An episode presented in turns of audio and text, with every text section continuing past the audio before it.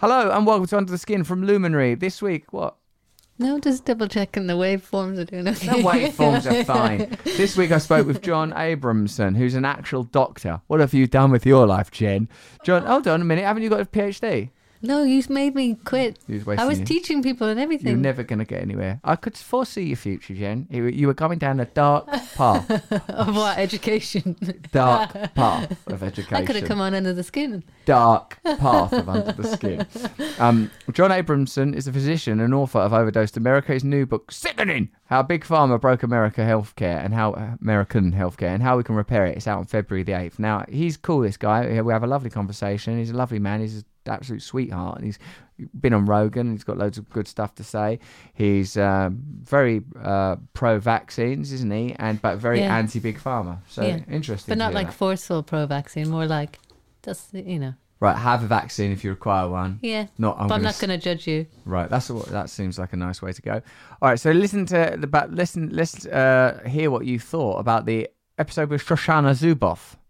Yeah, Yeah. Karen Reeves thought this. Here we thought Google was our friend. It's great to see memes and fun stuff, but now they're surveilling and recording everything you do. Edward Snowden was right and should get a medal. Nice, thanks, Yeah, Karen. I think so. The trooper, whose O's are noughts or zeros, this is brilliant. We have to we have to take away big tech's ability to farm and use our information. There you go. You liked her. Yeah. I feel like we've talked about her already. We did mention that's because she was out last week and we spent ages. Why are we still talking Be- about because that? we I- always I've do the on. Yeah, I'm but usually you don't. stuff. Usually you don't say this about. I was at previous guests Hammersmith last night, and someone nearly died, Jen. Yeah. I was out saving lives. or causing death. It depends. It's all two sides of the same coin, Jen. Two sides of the same coin. She saw coin. you and nearly died, Huh? and she nearly died. Turn yourself up in my ears. She- oh, that's the I'd say first that. time you've ever said it. I know, it's 'cause I've never wanted to hear what you're saying. Because you can hear the echo now. Oh wait, hold on. Wait, Look at you with your colour Yeah. box. I can't see you because the camera is I'm staying annoying. behind that camera. I don't want eye contact. There you are. So, go on. What's your point? I'm killing people at the Yeah. gigs. Yeah, well, he did go unconscious. I think through sheer laughter. Uh, Really? Hammersmith Apollo, Did great have a show. attack? No, God, he's a young fellow, and he sort of just, he, was- my opinion, without naming the person. Well, I'll tell you what the doctor who treated him, who's thankfully in the audience, good old doctors and healthcare workers, he said when he came back, he goes, I think there were some background issues. Oh, so it's high. That's what I interpreted it to Yeah. mean as well, Yeah. Kevin Mayfin. background issues. background being like half an hour prior. That's in the background is a man taking some drugs. Background That's what I issues. thought. I thought, oh, and I liked that. I like that. That's good language. yeah, that's because they can't tell you because of the oath, Well done. I thought the oaths do no harm. and also confidentiality, isn't it? do no harm and confidentiality. No, that's bare necessities. Look for the confidentiality. Um, so uh, also hold on, but enough about that. What a Yeah. great show by me. I didn't see it. Where were you on the mezzanine floor? Yeah, I was asleep. How I long like- you sleep per night? Eight hours. That's disgraceful. And I, well, I got up at half six. I woke up. What were you doing? What'd you do? I woke up and went, oh, I have to get up. Oh, Make got- a bed when you get up. Put the blanket away. Two podcasts. No, because the cat was meowing and she was in this room. Which one? Beetle? Yeah, she was like meow meow. I was like, oh, the cat needs to come out. And then I came down. She spent. She followed me so much, I forgot. I never went back up again. They actually can't get up there, can they? the yeah, cats? so she every time I would move from room to room, she kept. She went into the toilet and she jumped on the back of the toilet. Did you like it having a little I was friend? like, you're really needy. So then I spent ages with Beetle, and then I was like, oh, work. we got a new cat. It's got no ears. Oh, how does it hear? A joke, Jane. it's the type of cat that's got very little Oh, fold small overs. ears. Not no ears. Well, like you know when you push No down ear your cat's flaps. Jen. Jen, I'm trying to do my work here. You know when you push down a cat's ears Yeah. for a bit of fun, or maybe you put a cat in their hat. You know, not Yeah. in a Dr. Seuss way, just to see what it would look like. Well, its ears look like that. It's Laura. She loves it because it sleeps in the nook of her neck in her Oh. hair. She sees that as a real endorsement. Yeah, it's good. Beetle, it was a bit. She's nice. I love Beetle. Yeah, she wanted a lot of head scratches this morning. Huh? She wanted a lot of head scratches. Yeah, she's my favourite. She's Yeah. raw. She's wild. I love her. All right, have you done anything in your private life? No. Bought any more black apples? Um, no, bought some trousers. I went for two runs instead of one. I'm not Two wearing runs? them. Oh, I bought these too. These are my new leisure wear because I have holes in all my running stuff. Do you like what I'm wearing? It's very leopard printy. Do, would you like to see a cross section? No. Jen? Okay. No cross sections. Listener shout out, shout outs. Listener shout outs. Bugatti Royale. I was recommended this podcast. I didn't think I would like it. Well, why are you laughing at that? I just think it's a funny thing to put in a review. I was very wrong. One of the most balanced podcasts I listen to, and believe I listen to a lot. Well, I like this person. Very void being a trucker in the UK. Oh God! All I right, knew mate. you'd like that. This is why Do I you know why? Because I love working look- class people, yeah. don't I? I love them. Why? So I I just love it. I love the rawness of it. I love Is- it. I love the objectifying them? rudeness. Yeah, bit. But well, I'll tell you in a way. Because some look, of them are just people sitting on the sofa. when I had to be in the working class, I wasn't a fan. But now that I've left it, Yeah, you're looking at them like, oh, aren't you? this was so great. Were adorable. the days.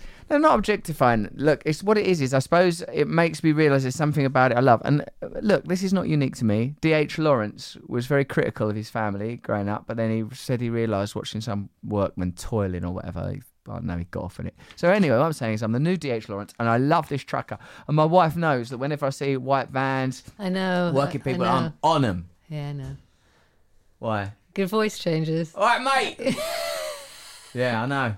That's why maybe you don't like America because you can't see. Can't do that class stuff. No. nothing to get there. Although it's pretty obvious there's a, it's a country riven with class divides, which you will learn about next week when you listen to the wonderful Matt Taibbi, my new crush. One thing you could have done, Jen, is you could have listed all the articles we've used of his, and we could have gone. This is I all did ask Gareth what he used. I don't know the articles, right. There's but no- I did consult with our video producer. Oh God, that's how you say professional. Well done. Are Done. my questions okay? Oh no, that's for next week. I asked all of them. I know. I Anyway, so but look, let's just enjoy this farmer John, guy. John's great. John Abramson and Abramson. That's a joke from Fish Wonder. Love you, Russ, says Annie Hopkins. Finally agreed to pay for Luminary, and it's 100% worth it. Love the interview of Adam Curtis. First one ever done. Could be one of the others. oh, yeah. Have we done him three times? Yeah. I- I'd love to talk to him again. I love him. Russ has evolved so much since the early eps. Yeah, I don't talk. Love both versions of him, the jittering and the zen. Jittering? Jittering. An early review of my TV career described Brand as a nervous pest of a man. I guess it looked like you were jumping out of your clothes a bit. Well, you like me, Jen, because you started my first ever fan site. Yeah. So let's not forget that. But you Jen. weren't wearing the tight clothes at that point.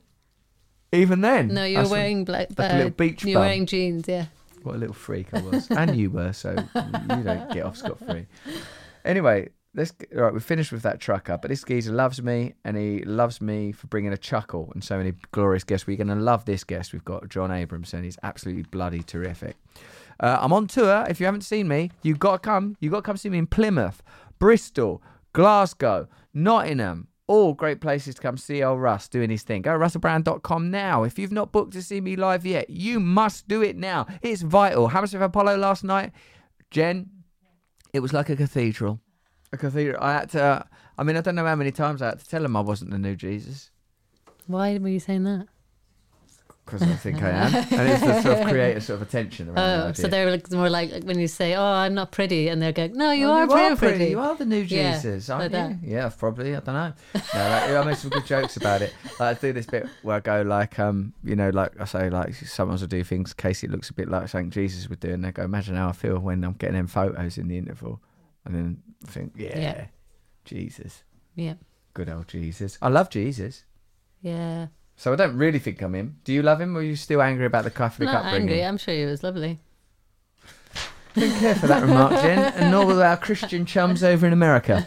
Uh, mailing list alliance. Get sign up to the mailing list. We send out loads of good content. You'll get opportunities to do all sorts of things. Pretty soon, we're going to start doing the zooms and all that. There's going to be opportunities to get even deeper embedded in this cult. I mean, uh, movement that we're creating, isn't there, Jen? Yes. When there's a cult, you'll be up on that mezzanine. No. Yes, you will. Check out the YouTube channel for new videos. You'll love that. Now, get on. Let's listen to John Abramson. If you haven't scooted through this bit, No. here's John Abramson. trying to achieve equality with the annihilation of category is not a successful route. Yes, that's, that, that's exactly right. We're in this era where it turns out we were never the boss. doesn't look like an ideology. What's beneath the surface of people we admire, of the ideas that define our time, the history we are told? Welcome to Russell Brand. Under the Skin. Thank you so much for joining me, John Abramson, on Under the Skin. Thank you for having me. We're very flattered uh, that you've uh, joined us, um, and uh, and I've seen you on other podcasts, on Joe Rogan's podcast. I'm fascinated that you've um, be you, you consult as an expert in litigation against the pharmaceutical industry, that you've served as an unpaid consultant to the FBI and the Department of Justice. You've written several books. All of this will go into your intro, by the way. Uh, Sickening How Big Pharma Broke the American Healthcare System and How We Can, or American Healthcare and How We Can Repair It. And you, you previously wrote a book, Overdosed. America. So obviously, we're talking about the role of big pharma in uh, contemporary politics, in politics over the last 10, 15 years, the um, the sort of uh, symbiosis between government and big pharma. And uh, what do you think are the most sort of relevant observations you can make at, at this time about those the, the, the, the relationship between those two institutions of power? Yeah, Russell, I think the, the biggest observation is that over the past maybe since 1990, there's been a transition in the way that medical knowledge is generated in the United States so that the, the, the generation of the knowledge that doctors trust and the policy, health policy people trust in the United States is coming almost exclusively from commercial sources. And the integrity of that data is not overseen. So it's kind of like the uh, pharmaceutical companies can control the data, decide what they're going to study, communicate that to physicians, and create markets that are extraordinarily lucrative. When there's an imperative for profit, it obviously biases outcomes. And given the increasing power, even the power that you've outlined, that the source for most information is the pharmaceutical companies themselves, studies that they've paid for, disseminated through media organizations that they sponsor, where contrary arguments are censored, where potential alternatives are not explored. We live in something akin to a commercial tyranny. Now, obviously, we're in a relatively unique situation in terms of the, the, the pandemic, but the, much of uh, and the role of pharmaceutical companies in in that pandemic. But you're obviously this is a subject you've been in. Uh, uh, an expert in for like uh, for for many years, for uh, uh, having been a doctor for 22 years. John, what do you think is the most pertinent case that you can cite in helping us to understand the impact of, the, of this recent um, saturation of commercial information dominating the sort of narratives around pharmacology and pharmaceuticals and business. What what case can you cite that we can that will help us understand how this is functioning? So I think if we start at the satellite level, the meta level, we can get an idea of how serious this is. In the United States, in the first two years of the COVID pandemic, uh, approximately 1,200 people, Americans, have died every day. And that's a tragedy, and it's in the news. And uh, we know that this is the biggest public health uh, crisis that the United States has ever faced. Prior to the pandemic, thir- more than 1,300 people were dying a day in the United States because American health and healthcare is so inferior to the average of the other wealthy nations. So, this pandemic of bad health and healthcare in the United States is even more destructive than the pandemic of COVID in the United States. And it's not even covered in the news. People don't know it. It's like it, it's like I'm coming up with facts that are from outer space, and yet it's in plain sight. How do you arrive at that 1300? Is that, is that through, you know, neglect, preventable diseases? How do we arrive at that? Yeah, so the source of the number 1300 is the difference between the age adjusted mortality rate in the United States compared to other wealthy nations. And when you do the difference, I think it's 140 per 100,000. When you multiply that times the population of the United States, you get to 488,000 excess deaths in the United States. There, it's very difficult for us to be objective when emotions like fear are involved. A simple anecdotal, or at least um, uh, somewhat allegorical example is I am less afraid of being in a car accident than I am of being personally attacked. It's just easier for me to appreciate the, the, the, the dangers and the fears of personal assailants. It seems like a more vivid narrative. So, the way that we receive information, the way that we understand stories, is obviously what shapes our reality. During this pandemic, it seems that there has been a, a, an exertion of control over the way that the, the, the facts are represented. And even what you've said then, whilst 1,200 Americans dying per day is a, a tragedy eh, and it's, a, it's unfortunate, it's unpleasant, and everything that's necessary should be done to prevent those deaths it's a smaller figure than is already happening. So, like, so what does that suggest the differences, and what does that tell us about the way these stories are organized? Yeah, exactly. That's a great question. So, what it tells us, I believe, is that the stories that organize our um, how we receive that information are so biased by the commercial interests that we just don't hear on the news that more than 1,300 Americans are die, dying daily. That's like um, a 9 11 tragedy every two and a half days in the United States because our health and healthcare are so inferior. And about two thirds of that difference ha- is caused by, dis- by deaths that are preventable, either by adequate medical therapy or by adequate prevent- prevention therapy. So, this is a, an enormous failure of our healthcare system. And yet, Americans don't know about it. I suppose the conclusion it leads us towards, John, as you have mm, not indicated, as you have plainly said, is that commercial interests are what dominate the outcomes uh, or what dominate the way that stories are told to us the way that we receive information. In fact even the example that we use about like you know a, a 9-11 every day which is a reminder that, that those deaths were particularly impactful regarded as tragic epochal and changed the way that policy operated around the world from wars to freedom of information to data harvesting and capture. It all altered reality. So we're really, really responsive to stories and the way that we receive reality. So the pharmaceutical industry undoubtedly has a great deal of power when it comes to uh, curating our perception of reality what can you give us a, a clear um, can you give us an example of how we can see that you know like in terms of perhaps litigations that you're aware of or cases you've been involved in? Uh, oh sure. Um, uh, a really good example of that is uh, the drug nexium. Was was nexium used in the uk are you familiar with that i don't name? i don't recognize the brand name no. Uh, it, it's esomeprazole uh, it's the generic version of Prilosec. And AstraZeneca's biggest selling drug in the late 1990s was Prilosec. They were selling $6 billion a year.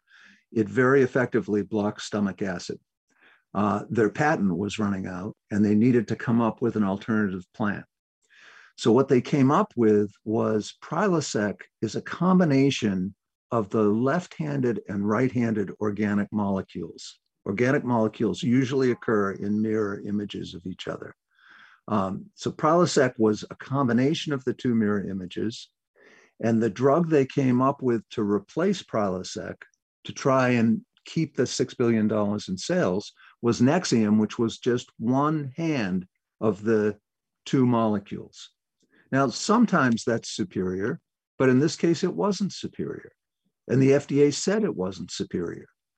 So when the drug company set out to brand Nexium using their marketing skills, because the scientific evidence didn't show it, uh, they set out to brand Nexium as a superior drug, despite the FDA saying it wasn't. They were so successful that Nexium became the third best selling drug ever in US history. $72 billion worth of Nexium was sold, brand name Nexium, when at that point, Prilosec was available as a generic for an eighth of the cost. So the example, this is one of the many examples in the book, but the point here is that the manufacturer could create this enormous brand value by manipulating the information that doctors had, by marketing the hell out of it on TV and direct to consumer advertising. And they created this $72 billion drug that offered no advantage over the earlier drug that was now the patent had worn off and it was now available as a generic. It's so interesting because what's pushed to the forefront of our perception is the idea of the objectivity that is concomitant and indeed determines science. This is empirically a better drug. This is empirically the best solution to this problem. This is empirically the course of action we should take. And what is continually masked is the evidently dominant reality that these are financially motivated decisions, or as you said earlier, commercially motivated decisions that sometimes don't just Uh, that don't parallel the medical solution, but are often at odds with it. So, in terms of like uh, solutions, what partic- what areas in particular are generating these problems? Is it the lobbying industry? Is it the unwillingness for legislators to create obstacles to these kind of practices? Is it that the fact that FDA, the FDA is significantly funded by the companies that it regulates? What kind of things do you explore in your book when looking for the sorts of changes that we would need to make? Right. It's all of the above. Um, uh, you're spot on. But the key is that the physicians believe that when they read the sources of information that they are taught to trust, they believe that that science is objective. And it doesn't matter who pays for it. Two plus two is four, no matter whether a commercial entity or a public entity pays for that calculation. And that is just so far from the truth. The doctors don't understand that the peer reviewed articles that they're reading in the best medical journals, the peer reviewers don't get to see the data from the studies. The medical journal editors don't get to see the data from the studies. So the manufacturers are sponsoring the vast majority of clinical trials, and they're providing data summaries that are unvetted, though the doctors are told they're vetted. And the doctors are told to practice evidence based medicine, which, which, means to follow the advice, the conclusions that are reported in peer reviewed journals. And the doctors don't know that this information is largely controlled by and for commercial purposes. So, if all the things that you mentioned before, the FDA, we don't have health technology in the UK, you have the National Institute of Clinical Excellence, which oversees the integrity of much of the knowledge that your doctors rely on. We don't have those things in the United States, nor do we have price controls in the United States like all the other countries do, so that the value of misrepresenting their drugs in um, in uh, in uh, hyperbolic marketing, the value of the misrepresentation is higher in the United States than elsewhere. So the cost of the brand name drugs is three and a half times higher in the United States than in the other developed countries. Two thirds to three quarters of pharmaceutical company profits come from the United States. And because we don't have health technology assessment to inform physicians about what the most effective and efficient drugs are, the doctors are completely subject to manipulation by the marketing of the drug companies. And that marketing includes withholding studies that might show them that drugs aren't superior. Um, it includes their manipulation and their advertising and their buying reprints of manipulated studies um, and distributing them. So the key here is that the doctors don't understand that they're getting manipulated and science isn't necessarily objective. It's astonishing to hear that Americans in particular are being exploited, treated as a kind of captive market, denied access to medical information that that they should be, treatments that ought be available to them. That's yeah, that's a that's a a, a terrifying truth because I always imagine that basically everywhere it's the same. We're all subject to the forces of capitalism. We're all dominated by the versions of truth that are most expedient to them. But the, the, but as you, but you uh, what you are telling us is the biggest um, factor in creating these conditions is that the information that doctors receive that they believe to be in good faith is pre-chewed and organized to the advantage of the pharmaceutical companies that pay for them. I mean, even as a person that knows nothing about this stuff, John, I used to I used to sometimes think, well, who's paying for experiments that are not going to be profitable. No one's going to pay for them. No one's going to say, hey, this thing's really cheap and it's free and it's effective. It cost us hundreds of thousands of pounds to do the research to show that if you do these breathing practices, if you get out into the sunlight, if you exercise, like no one's going to pay for that stuff. So it's kind of sort of obvious. That's exactly right. And nobody's, um, you could say breathing exercises are on sort of far out on the spectrum, though I think it's a great idea. But even within conventional medicine, we sell statins, and uh, half of Americans between the age of 40 and 75 are recommended to the guidelines recommend that they be on uh, statin drugs to lower their cholesterol. Statin drugs have been on the market since 1987. That's what, 35 years, 34 years. Um, there has never been a study that compared people at risk of heart disease being treated with a statin or being treated with healthy lifestyle intervention. It's never been done. And it's just craziness. And the re- it looks like craziness at first glance. But when you realize, take the um, rose colored glasses off and realize that the purpose of the knowledge creation is to sell drugs that are going to create the greatest profit for investors it's obvious that that's what they would do. Wow, we're kind of ensnared in a version of reality that is beneficial to the most powerful interests in the world. And if you want to receive a different version of reality, you have to break out of that because it is possible to to to appreciate. Oh well, maybe if I don't take statins and I exercise a lot, and you know, and even the things that you regard as sort of far out and perhaps are like you know respiratory exercise and healthy diet, all of those things the, you you have to make that decision without a sort of scientific support, not because there is a lack of evidence, or well, there is a lack of evidence because no one's compiled that evidence because it's not profitable to provide that evidence, and that will be repeated ad infinitum throughout mental health, presumably throughout what's going on right now across the world. Because why would the model be any different in this situation when Pfizer and Moderna openly admit that this is a for-profit enterprise.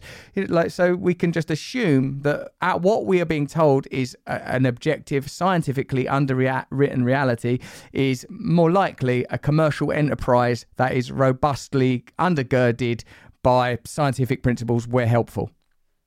Exactly, and and the doctors that people trust, the doctors who are trying to do the right thing for their patients have been trained to believe that this commercial universe of knowledge is the not only correct but the only source of legitimate knowledge does that training take place because the the universities and schools where most doctors are trained is similarly funded by the kind of this kind of pharma these pharmaceutical enterprises, or is it because there's been a significant transition in the last twenty years, as you said, that stuff happened in the nineties? Why is it that they are compliant? Why is it that medical professionals don't understand that they're being given biased information? Why? What? Okay, so I think there's two reasons. One is the paradigm of legitimate medical knowledge to practice evidence based medicine, which means to rely on the results of clinical trials and clinical practice guidelines that are published in respected medical journals. That paradigm makes the doctors captive to the commercial influence because those articles in the journals and the guidelines that are published are, are fed uh, the, the information comes into them from commercial sources that have not been vetted. So when the experts write the guidelines that set the standards for clinical practice, those experts don't get to see the data either. They have to rely on uh, what is um, published, what the drug companies choose to make available. And that's part of the answer. And the other part of the answer is there's a tremendous commercial intrusion into the universities. So many of the uh, respected doctors, professors in the universities have financial ties to drug companies. The universities are dependent on drug company money to do research, but the drug companies control the research now. The comp- the universities don't control the research. So the role models that the students are seeing within the universities are uh, many of them are influenced by their relationships with the drug companies. So on both sides, medical students are seeing um, a commercial friendly, a, a com- an acceptance of the commercial influence on our knowledge base if you're going to be overtly and explicitly challenging these ideas, it seems to me that you're advocating for an external interventory body to be part of this process so that there is some objectivity introduced, which at the moment is unlikely to happen because every single angle you look at it at, it's all sewn up and stitched up in academia and pharmacology from the FDA to the government agencies. At what point is this intervention going to take place? For one, uh, like, you know, what is the nature of this external interventory body? And two, how do you coping down there in Harvard? I'm more of an outsider than an insider, Russell. I, am I'm, um, I'm a lecturer in the Department of Healthcare Policy at Harvard Medical School, but I'm not a on a tenure track at Harvard. I'm an adjunct faculty, so that I can do my thing, and I work very hard to be a good teacher. And in health policy, people need to know how the health system works and how doctors get paid and how patients access care. And there are nuts and bolts of healthcare policy. And I'm very, I try very hard to teach this, my students what they need to know about the basics of healthcare policy. So I've kept kind of quiet. I, I think my colleagues understand my where I'm coming from, though they don't understand the details.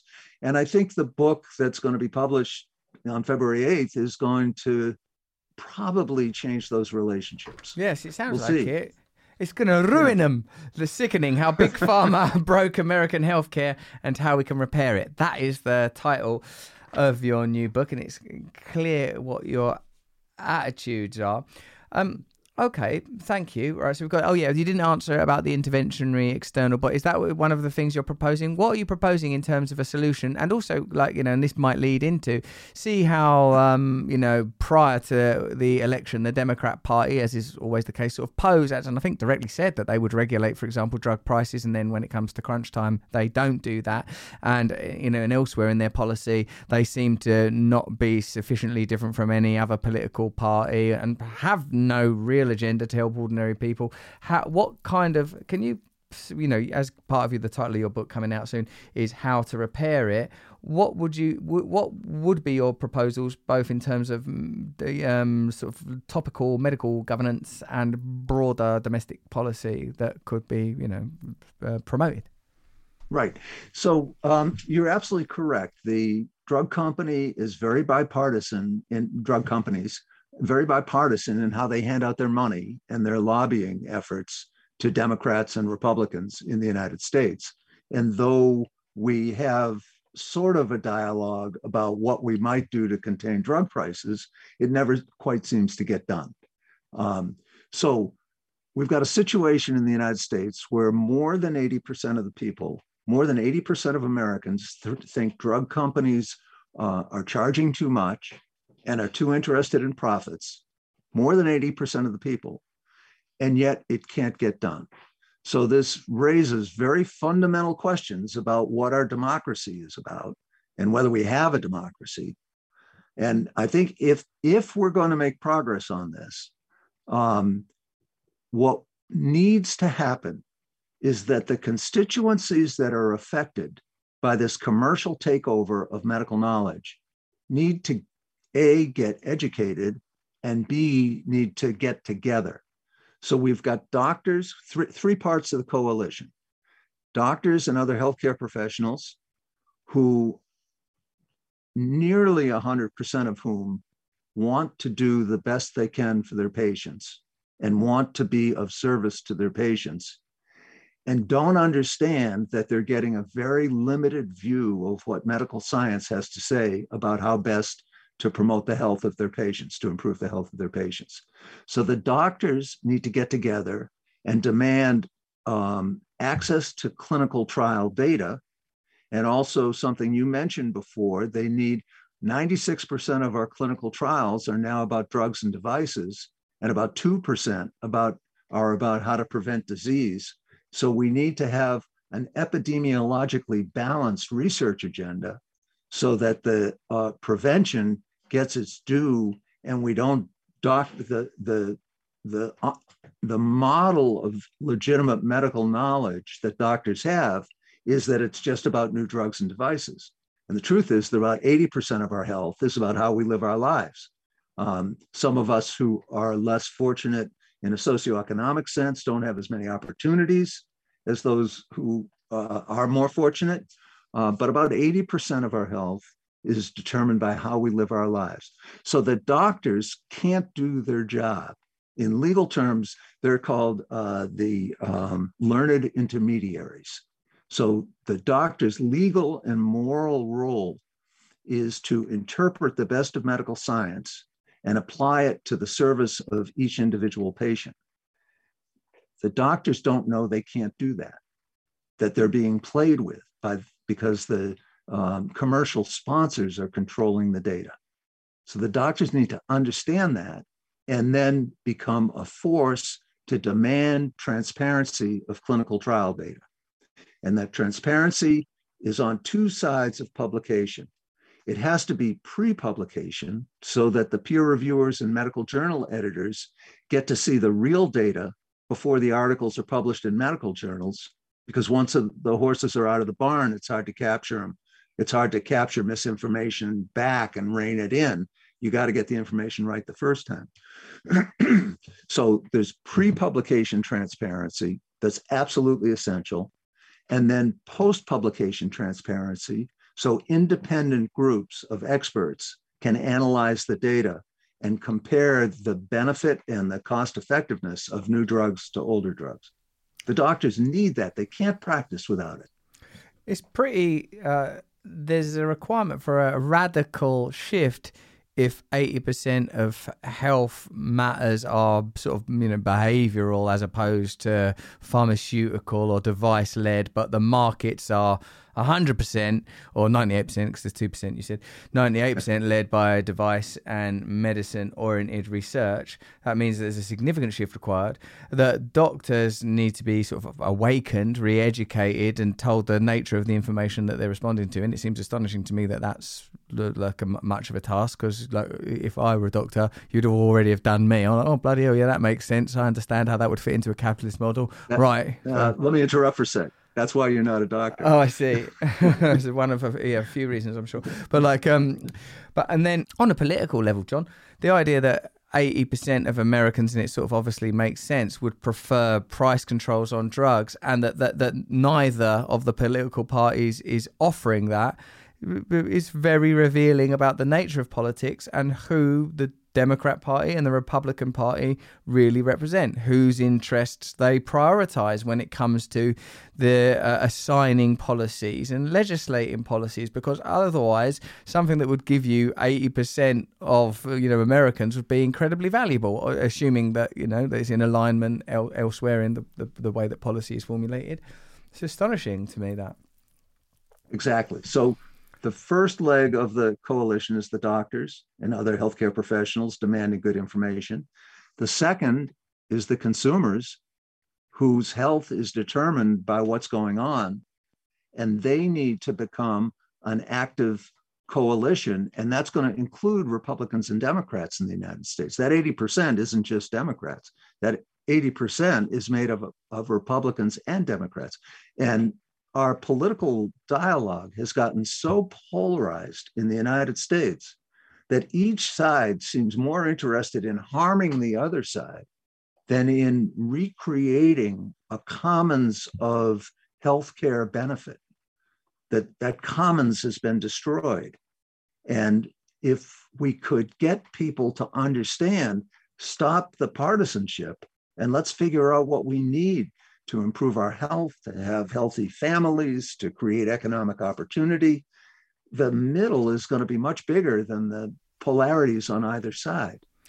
This polarization certainly seems advantageous to the interests of the powerful, while most people are preoccupied with differences and points of conflict that ultimately would not advance their interests in the same way as unification might, even with regard to this one issue. A creation of commons, it seems to me, is a, a, an idea that could be ubiquitously applied across matters political and cultural to try to engineer a genuinely different America. And in fact, world. Now, knowing what you do about the behavior of pharmaceutical companies in the you know since the 90s, since there's been uh, like this change in policy, since they've captured the um, sort of uh, the generation of data, the presentation of that data, the ability to accurately interpret and use that data.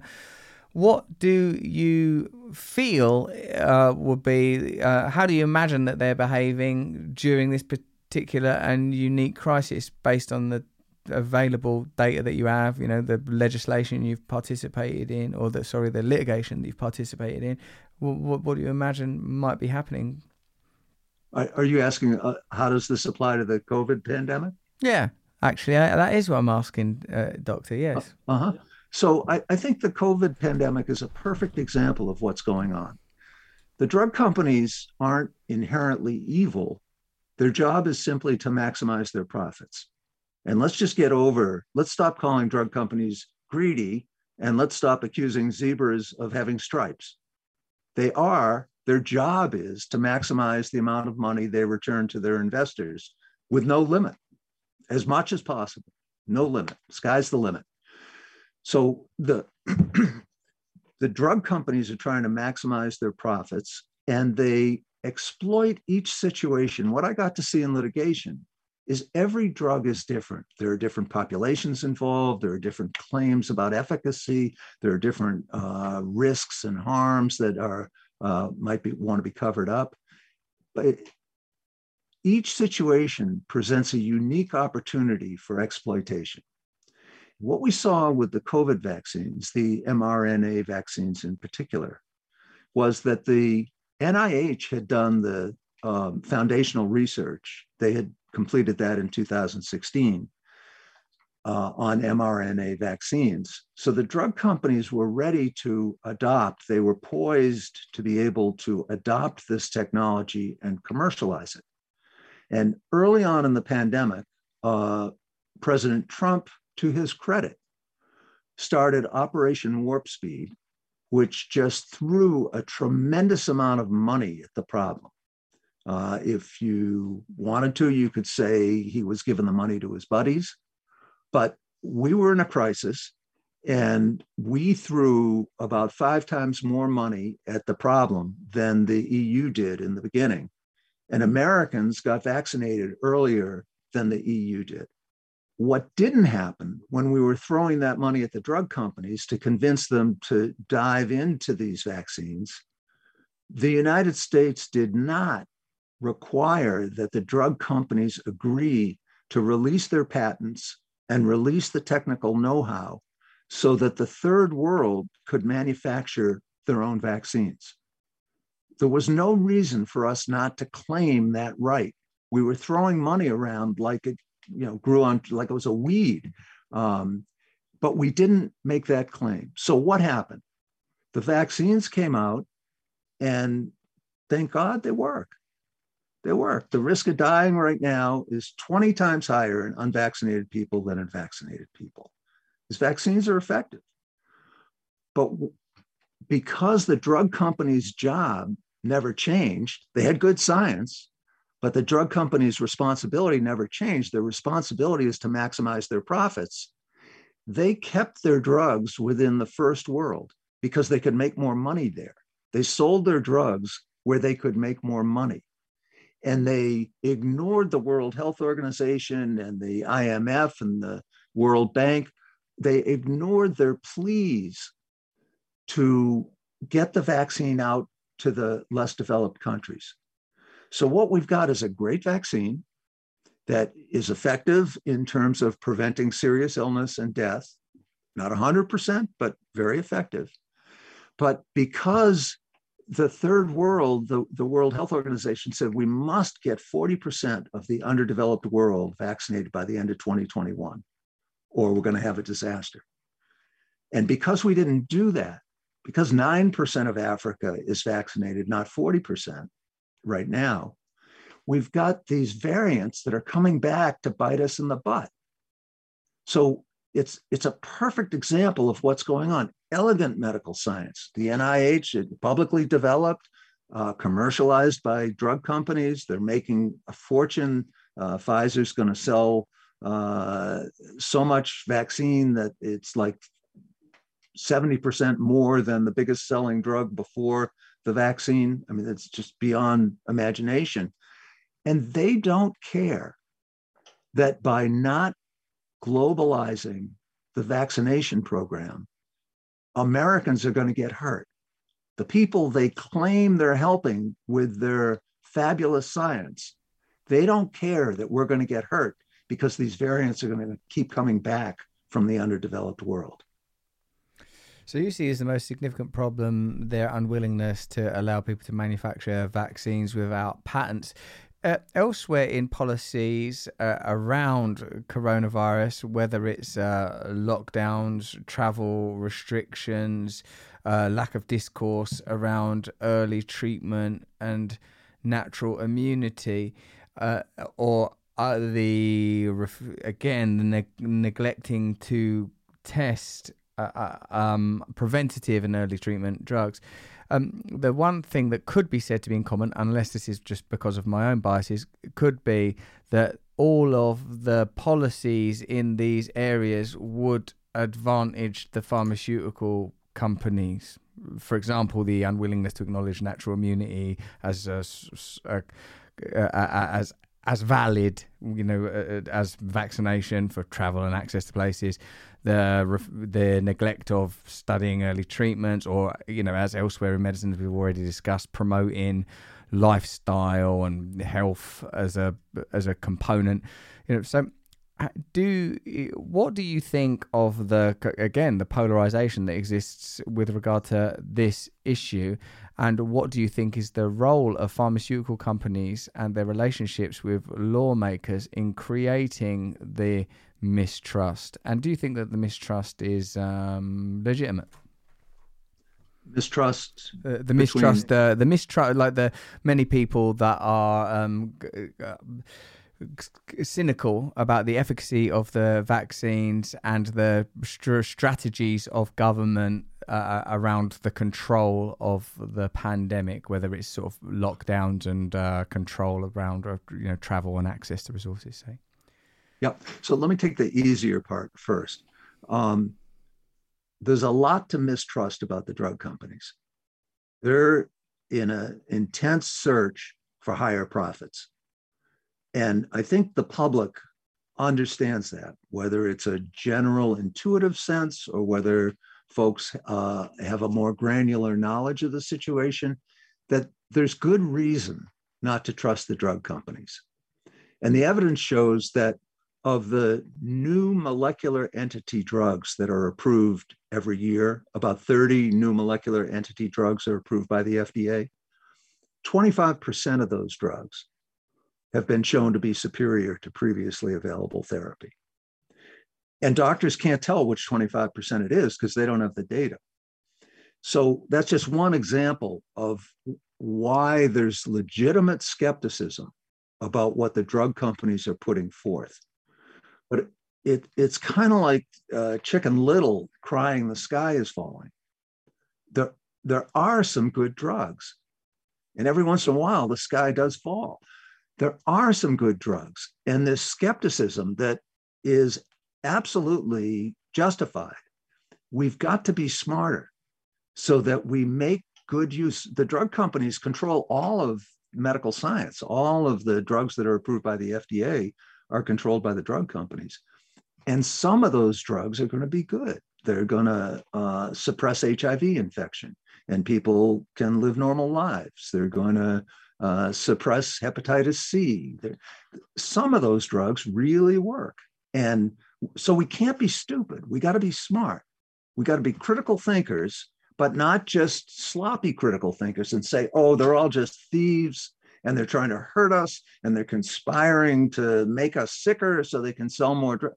No, we got to be smart about that. And that's really the goal of my book, Sickening, is to help people understand that if they think the drug companies are bad, read this because they don't understand how bad the drug companies are. But that said, we've got to be smart about how we respond in this situation. So I think I think that there probably is some um, manipulation of the media by the drug companies and the drug company governmental interactions that tends to promote the products that um, that uh, they'll make money on. I, I'm sure that that happens, but it's more of a destroying of the commons, um, so that whether kids should wear masks is a good example. And you know, people are threatening to shoot school board members who disagree with them. And the point is, what's best for our kids?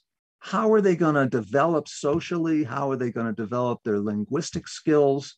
And how are they going to stay healthy enough so that school can be open? There are a whole lot of complex questions there. There's no black and white. And if we stop shouting at each other and say, wait a minute, what's going to be best for the kids? And what about the teachers? That, you know, maybe we could decide that, you know, it's not that serious a disease for kids. Um, 800 kids under the age of 17 and under, I think, have died from COVID in the first two years. Now, that's a tragedy that 800 kids died, but it's not that many kids. More have died from firearms than from COVID. Um, but the teachers have a legitimate concern. They're at risk. They have comorbidities, and we've got to address their concerns in this whole discussion. So if we would all come into the common space and say, okay, state your case. What's your what's your primary concern? What's your secondary concern? Let's work this out. Let's figure out a compromise so that we can do the best for our children instead of shouting at each other and coming to school board meetings and threatening physical harm. It's craziness that uh, you know the fabric of our society is coming apart over these issues. This good faith has certainly been lost. It's clear that all sides of the discourse are dominated by pre-existing political biases and uh, Right, e- right. the environment that coronavirus entered into was one that was wrought with political fractionism most obviously trump and anti-trump attitudes but beyond that our as you say sort of pervasive understanding that the drug companies if you don't want to apply a kind of a moral ethical or emotional tag to it uh, of like you know evil bad greedy are designed to generate profit an intense search for profit so yes you can see that these are sort of conditions for cynicism, uh, but I guess as well because there has been an accompanying censorship and a stifling of debate. This too, I think, leads to a kind of um, you know an, an atmosphere in which. Um, you know, uh, I would say sort of cynicism thrives. People that have been outspoken and doubtful about policy and, uh, you know, all, all, areas of policy have been suppressed in a way that feels pretty extreme. Is the opioid crisis the most glaring example of mendacity in the pharmaceutical industry? Is it particularly extreme? The um, Is it Sackler family, the Sackler family, and the deliberate promotion of dangerously addictive opioids and synthesized opioids. Is does that stand alone as a, a, a terrible example of uh, neg, uh, malfeasance in, in the industry, or, or is it pretty normal? No, it, it does not. They happen to have a more dangerous drug. But the way they marketed that drug was just routine journeyman BS about convincing doctors to prescribe a more powerful drug that they had been comfortable prescribing before. So they tried to convince doctors that this drug is not addictive and it's not abusable and it's so safe that it can be used for routine pain. We used to just use chronic uh, opioids for cancer pain.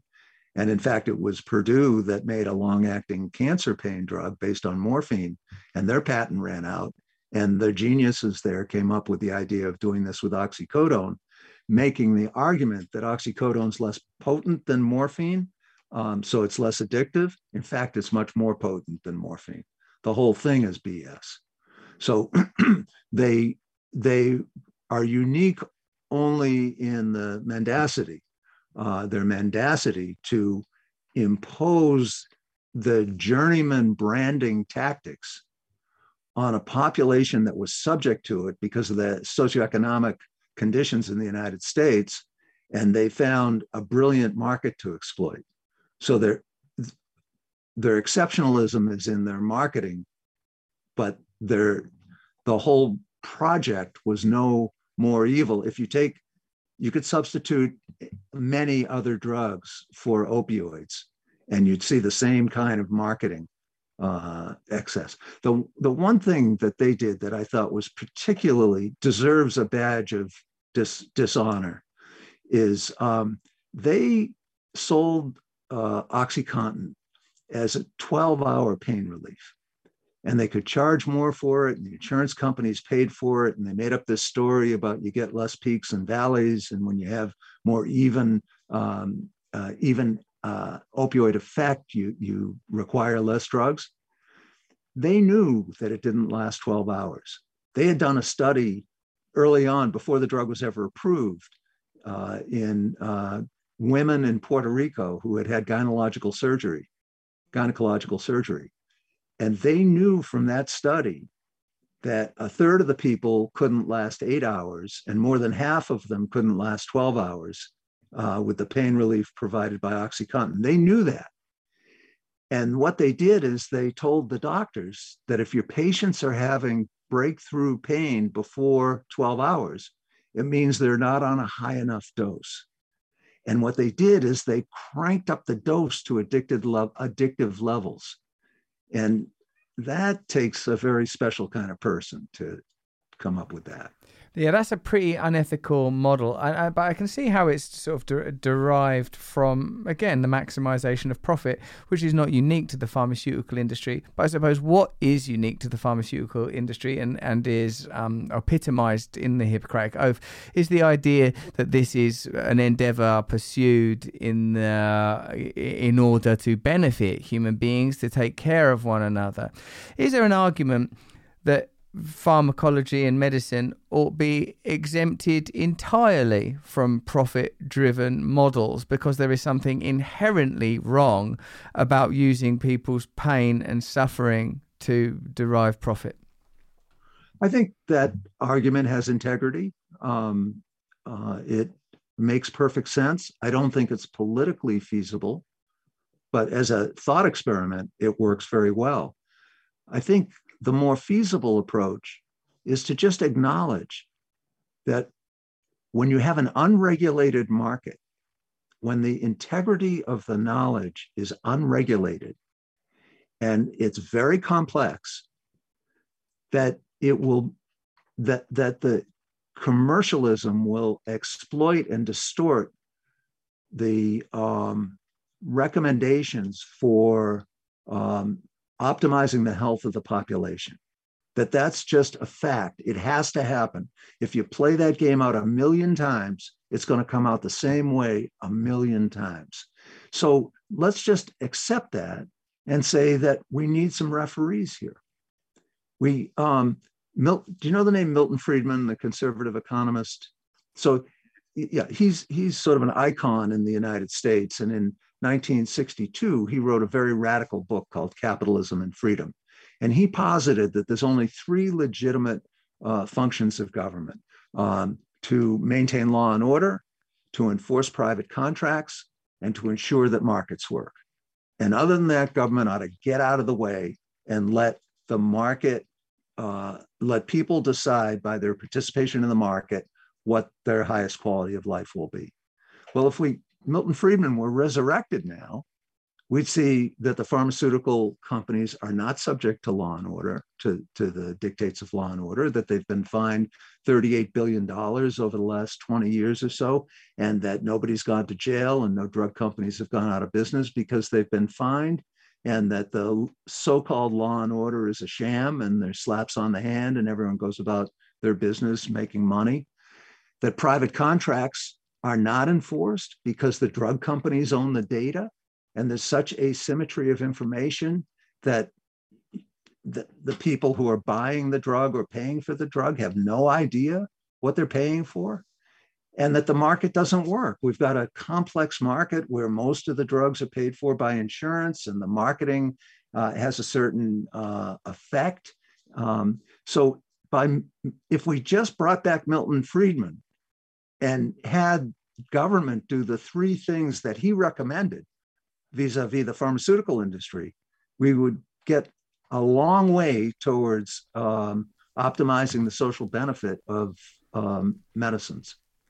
When you said earlier that eighty percent of the drugs that are licensed each year are do not improve the you know are not better than the drugs that are already out there, it made me realise you know that just to pursue uh, the argument that I was just introducing because you say like you know it's impossible really to uh, heavily regulate pharmaceutical companies so radically that, that it becomes unrecognizable. I.e., if you you know like imagine if a polit- politician or a political party stands on a platform of we will control the price of uh, uh, of all pharmaceuticals. We will ensure that the information that doctors have access to is accurate information that is subject to the principles of science that we all know and love: double-blind testing, transparency, openness, and furthermore, we will ensure that the profit motive is extracted from pharmaceutical endeavor. Now, what you know, the counter argument for that, of course, is that the, the, those enterprises would immediately shudder to a halt. And I, my my counter argument is, well, eighty percent of it is already unnecessary.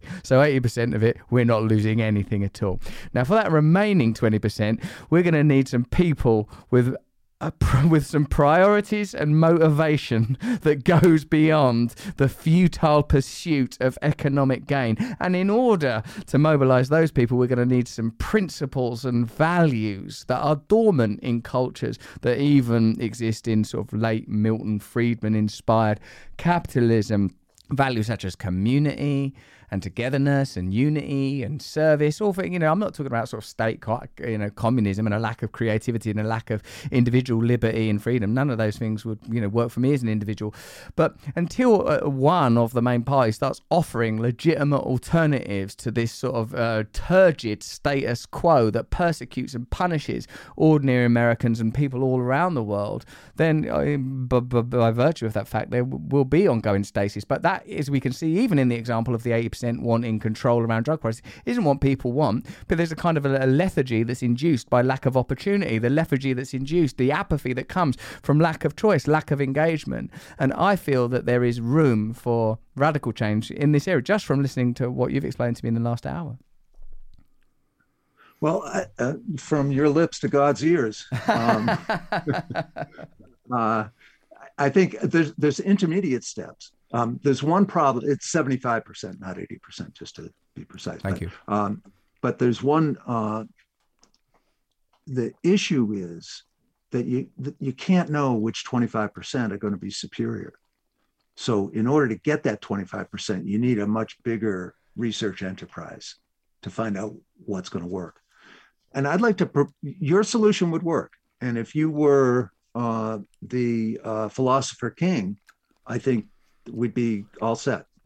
Thank you. So maybe that's the solution. It's good that you're putting it out there, but just in case that doesn't happen yet, also. Yeah, I want to put in a plug for you. Mm-hmm. Um, um, but there are intermediate steps.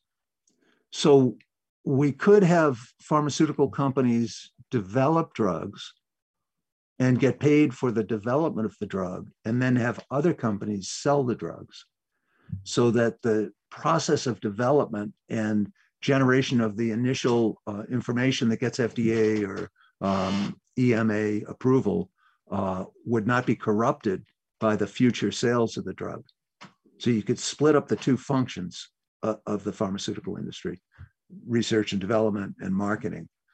Um, you could also have a, a reasonable amount of profit and you could in a retro way go back. So make your price, make your price for the vaccines. $25 per vaccine, fine. Turns out it costs you $3 per dose to make it, and your profits are going to be enormous after your development costs are uh, uh, recaptured. Um, then we'll claw back uh, all those doses that you sold for $25 when the your costs had gone down to $3 and most people would agree that a 25% profit would be very generous So you should charge $4.33 or whatever it is instead of $25.